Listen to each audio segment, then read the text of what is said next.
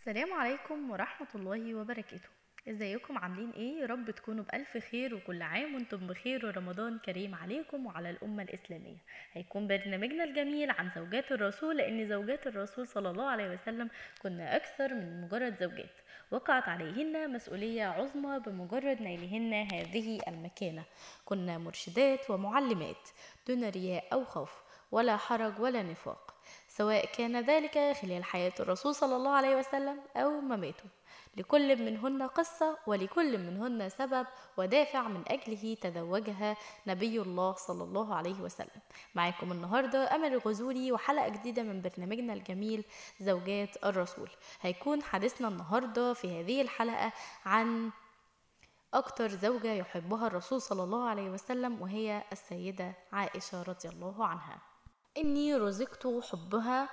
هذا ما قاله الحبيب المصطفى صلى الله عليه وسلم في وصف زوجته السيدة عائشة رضي الله عنها أم المؤمنين وابنة أبي بكر الصديق رضي الله عنه حيث كانت أحب زوجات الرسول إلى قلبه وأكثر من روت عنه الأحاديث النبوية.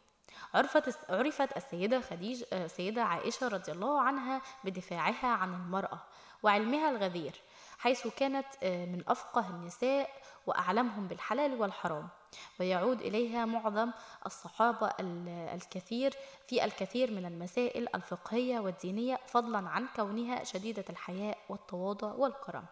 كانت السيدة عائشة رضي الله عنها تقف مع رسول الله صلى الله عليه وسلم تساعده كمثال الزوجة الصالحة المخلصة.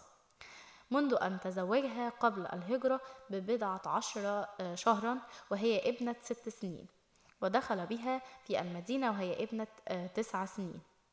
بأمر من الله تعالى حيث روي في صحيح البخاري عن النبي صلى الله عليه وسلم قوله رأيتك قبل أن أتزوجك مرتين. رأيت الملك يحملك في سرقة من حرير فقلت له اكشف فكشف فإذا هي أنت فقلت إن يكن هذا من عند الله يمضي. ثم رأيتك رأيتك يحملك في في سرقة من حرير فقلت اكشف فكشف فإذ هي أنت. فقلت إن يكن هذا من عند الله يمضي. فتزوجها رسول الله صلى الله عليه وسلم وقد كانت عائشة بكرا ولم يتزوج بكرا غيرها وقد كانت تفتخر بذلك. اتهمت عائشة رضي الله عنها بالزنا وقد برأها الله تعالى. ففي غزوة المصطلق المصطلق خرجت عائشة رضي الله عنها مع الرسول صلى الله عليه وسلم وبعد انتهاء الغزوة وعودة الرسول صلى الله عليه وسلم ومن معه إلى المدينة تأخرت السيدة عائشة رضي الله عنها عن الموكب بفترة قصيرة. تبحث عن عقد فقدته وعندما رجع الموكب تخلفت السيدة عائشة رضي الله عنها ولم يشعر أحدا من الموكب بتأخرها. وبقيت وحيدة في طريق العودة. ولكن الله تعالى لم يتركها وحدها فوجدها شخص يدعى صفوان بن المعطل وأعادها إلى بيتها ولكن أعداء النبي صلى الله عليه وسلم لم يدعوها وشأنها وكذبوا ونشروا الشائعات عنها واتهموها بالزنا مع صفوان بن المعطل رضي الله عنه.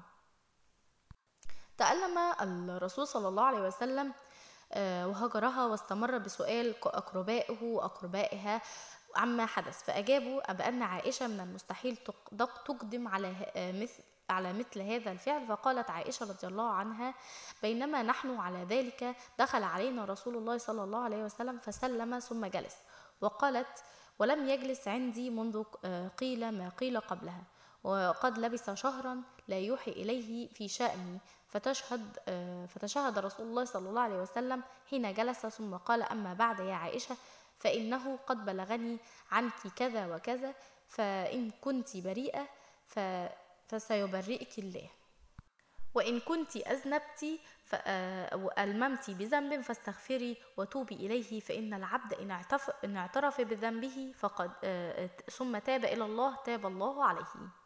نظرت السيدة عائشة رضي الله عنها في عيون أبيها أبي بكر وأمها وقالت لهما ألا تجيبان على رسول الله صلى الله عليه وسلم؟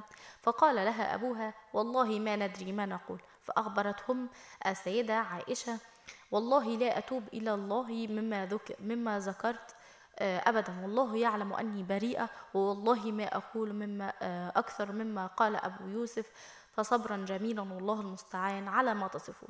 وهنا بعث الله الوحي إلى الرسول صلى الله عليه وسلم ليخبره بأن السيدة عائشة بريئة من هذه الحادثة الكاذبة فأنزل الله سبحانه وتعالى في هذا الموقف قرآنا يتلى.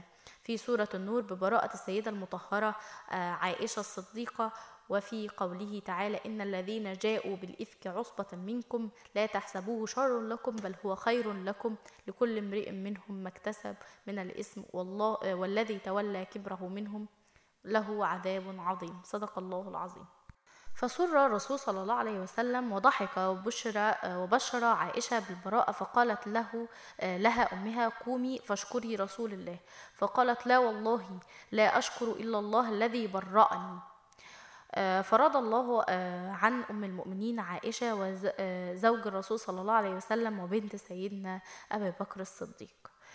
بعد وفاة النبي صلى الله عليه وسلم شاركت السيدة عائشة في عدد من الأحداث السياسية آخرها معركة الجمل والتي التزمت البيت من بعدها حتى توفيت في 17 رمضان عام 58 للهجرة ودفنت في البقيع ونزل في آه، قبرها عبد الله وعروة ابن الزبير ابن العوام زوج آه، أسماء بنت أبي بكر.